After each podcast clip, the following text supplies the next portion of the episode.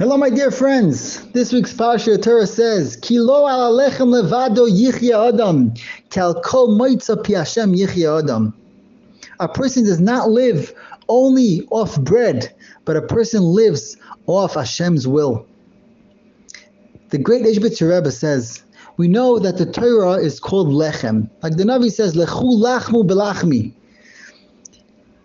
A person cannot live only off bread, only off the Torah that's written. A person needs to constantly look.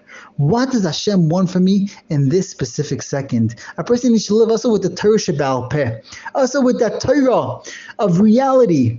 Look, what is Hashem talking to me? What does Hashem want from me? A person cannot live only go with the rules.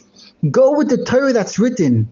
A person needs to always have his ears opened to listen. What is Hashem talking to me right now?